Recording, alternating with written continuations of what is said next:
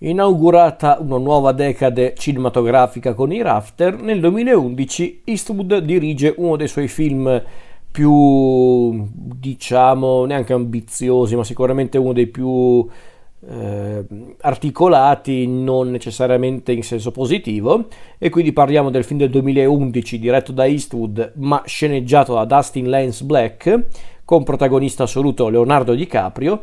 Parliamo quindi di J. Edgar. Sceneggiato da Dustin Lance Black, sceneggiatore di serie tv come Big Love, ma anche di film come Milk di Gus Van Sant e appunto J. Edgar.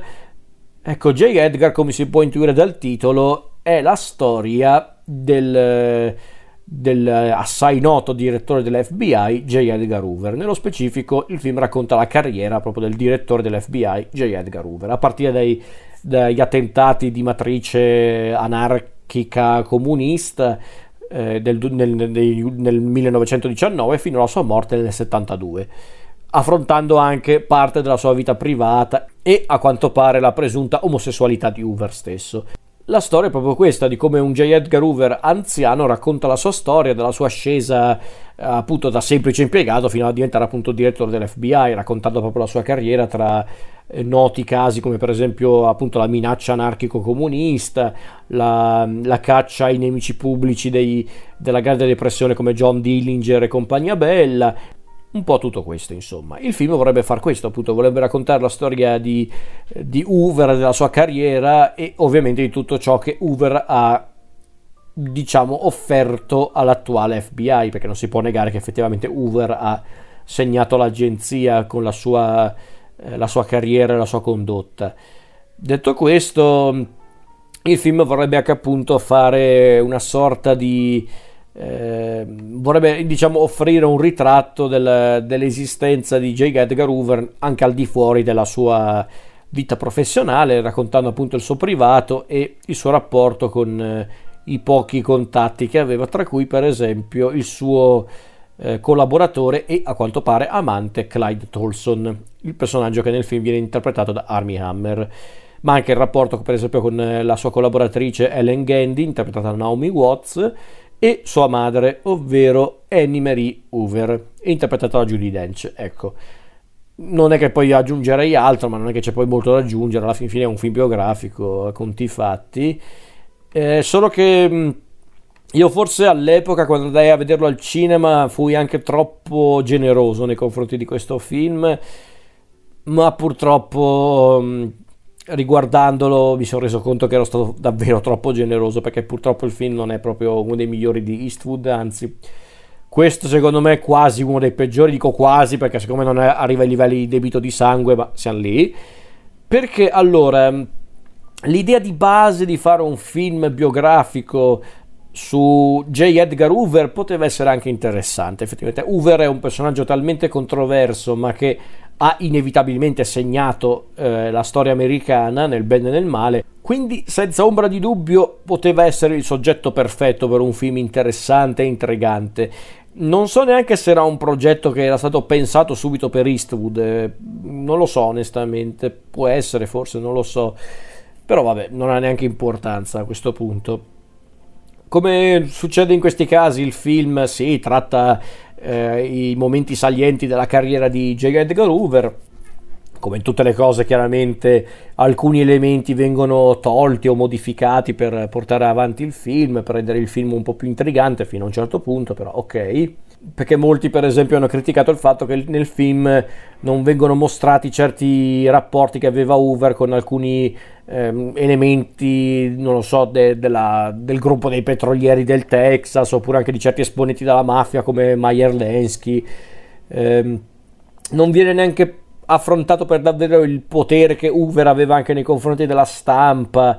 Eh, neanche troppo sul eh, rapporto che aveva con i Kennedy, con John Kennedy e Robert Kennedy. Viene un po' accennata questa cosa nel film, ma nemmeno troppo, però diciamo che Hoover e i Kennedy non erano proprio amiconi, anzi eh, anzi i Kennedy furono tra i pochi che avevano messo un po' alle strette Hoover in certe cose. eh, vabbè, poi qualcuno aveva criticato il fatto che per esempio non aveva mh, eh, Eastwood e lo sceneggiatore non avevano mostrato certi scontri di Hoover con anche note celebrità come per esempio Charlie Chaplin, perché Hoover aveva indagato su Charlie Chaplin. Perché non hanno fatto vedere Hoover, che era un sostenitore del maccartismo o di quello che comunque il senatore McCarthy voleva fare? In effetti è strano questo approccio, perché secondo me lo sceneggiatore voleva fare una cosa che può anche avere un senso, per carità, perché è pur sempre un film, ma che funziona fino a un certo punto, perché è pur sempre una persona reale, ovvero cercava di umanizzare Hoover, ha cercato di umanizzare Hoover, e per carità, comprensibile, eh? Non lo metto in dubbio, ha senso, è un film, devi rendere comunque il film interessante, hai Hoover come protagonista, devi cercare di umanizzarlo, che badate, umanizzare non vuol dire rendere simpatico o eh, giustificare le sue azioni, no no, vuol dire semplicemente affrontare un determinato personaggio da diversi punti di vista, quello professionale, quello politico, in certi, in certi casi come questo, ma anche umano, e va benissimo, per carità.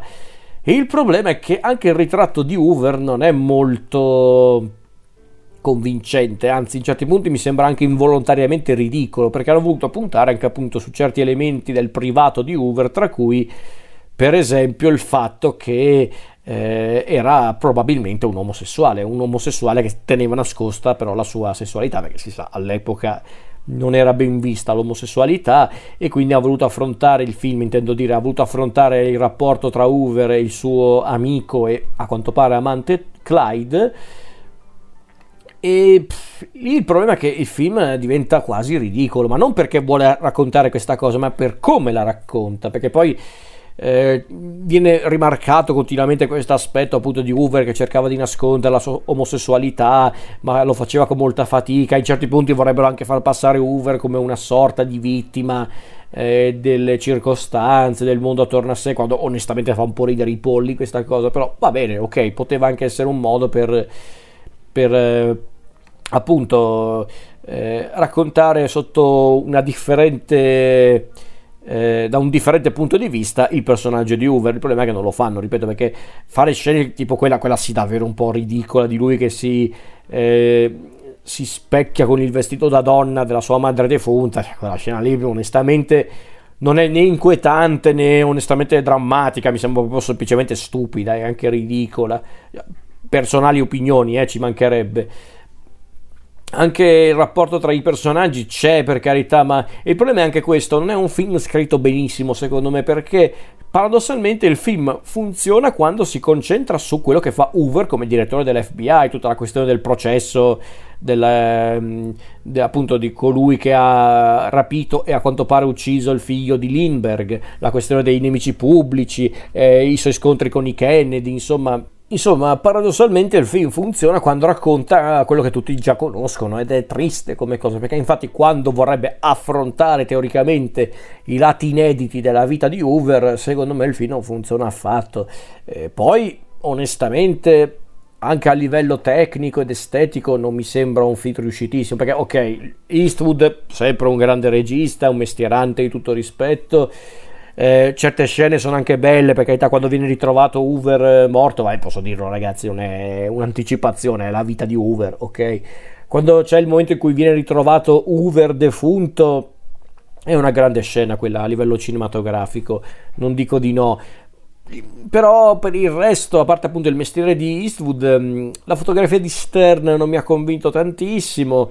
Neanche gli attori mi hanno colpito più di tanto, perché DiCaprio bravo per carità, ma secondo me non al suo meglio, eh, Armie Hammer sprecatissimo, Naomi Watts ancora più sprecata, insomma non mi ha convinto neanche tanto in quello, onestamente, proprio no.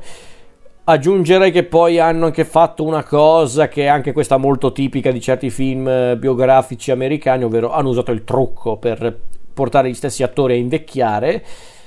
È una pratica comune, sicuramente meglio che ringiovanirli con la computer grafica, ci mancherebbe, perché non è neanche recitazione quella.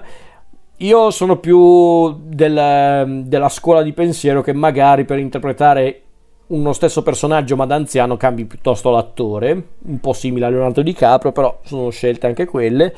Il trucco funziona fino a un certo punto, perché, eh, perché allora... Già DiCaprio, truccato e diventando sempre più vecchio, lui tutto sommato è fatto anche benino, nel senso, cioè quando vedi il J. Edgar Hoover anziano fatto da DiCaprio ti viene da dire sì, questo è Leonardo DiCaprio anziano e un po' sciupato.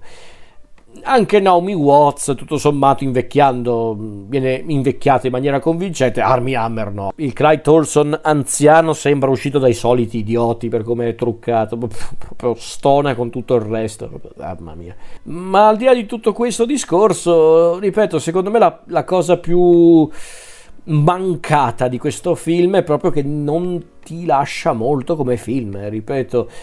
Io vedendo questo film, io come spettatore che conosco J. Edgar Hoover, conoscevo J. Edgar Hoover chiaramente perché è un personaggio di per sé noto, conoscevo bene o male un po' la sua carriera da direttore dell'F B I, non è che guardando questo film ne sono uscito con molte più informazioni di prima, nel senso non è che ho scoperto qualcosa di, che non sapevo, qualcosa di inedito, assolutamente no. E, e questa è la cosa secondo me che proprio rende il giudizio su J. su J. Edgar inflessibile, ovvero è un film che non ti lascia nulla di per sé, poi è anche lungo, è eccessivamente lungo, lento, anche squilibrato nella struttura, perché ripeto, quando si concentra su eh, la carriera proprio da direttore dell'F B I, il film tutto sommato ti intriga anche, ti interessa pure guardare queste scene, queste, queste azioni da parte dei personaggi, ma quando poi si parla della vita privata di Hoover ti vorresti sparare, perché proprio mamma mia. Ah, qualcuno l'ha definito un film che manca di coerenza, può essere effettivamente, effettivamente manca un po' di coerenza narrativa ed è un vero peccato. Qui, qui non è neanche del tutto colpa di Eastwood, per carità, perché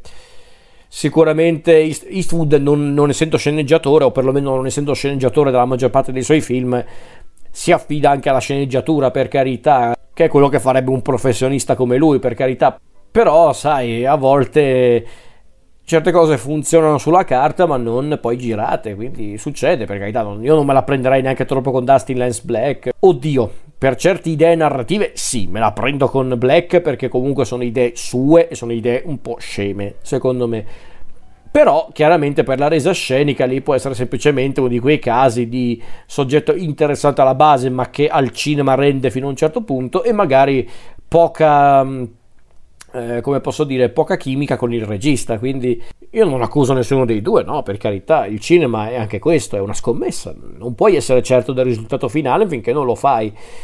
E quindi J. Edgar è questo, un film che poteva essere quantomeno interessante, invece è uno dei film meno interessanti di Eastwood ed è un peccato perché un film su J. Edgar Hoover che affrontava per davvero la personalità controversa di J. Edgar Hoover poteva essere, non dico un film incredibile, un capolavoro, ma quantomeno un film interessante, e invece purtroppo questo film non è neanche quello, non è neanche interessante, peccato, succede però è comunque un peccato.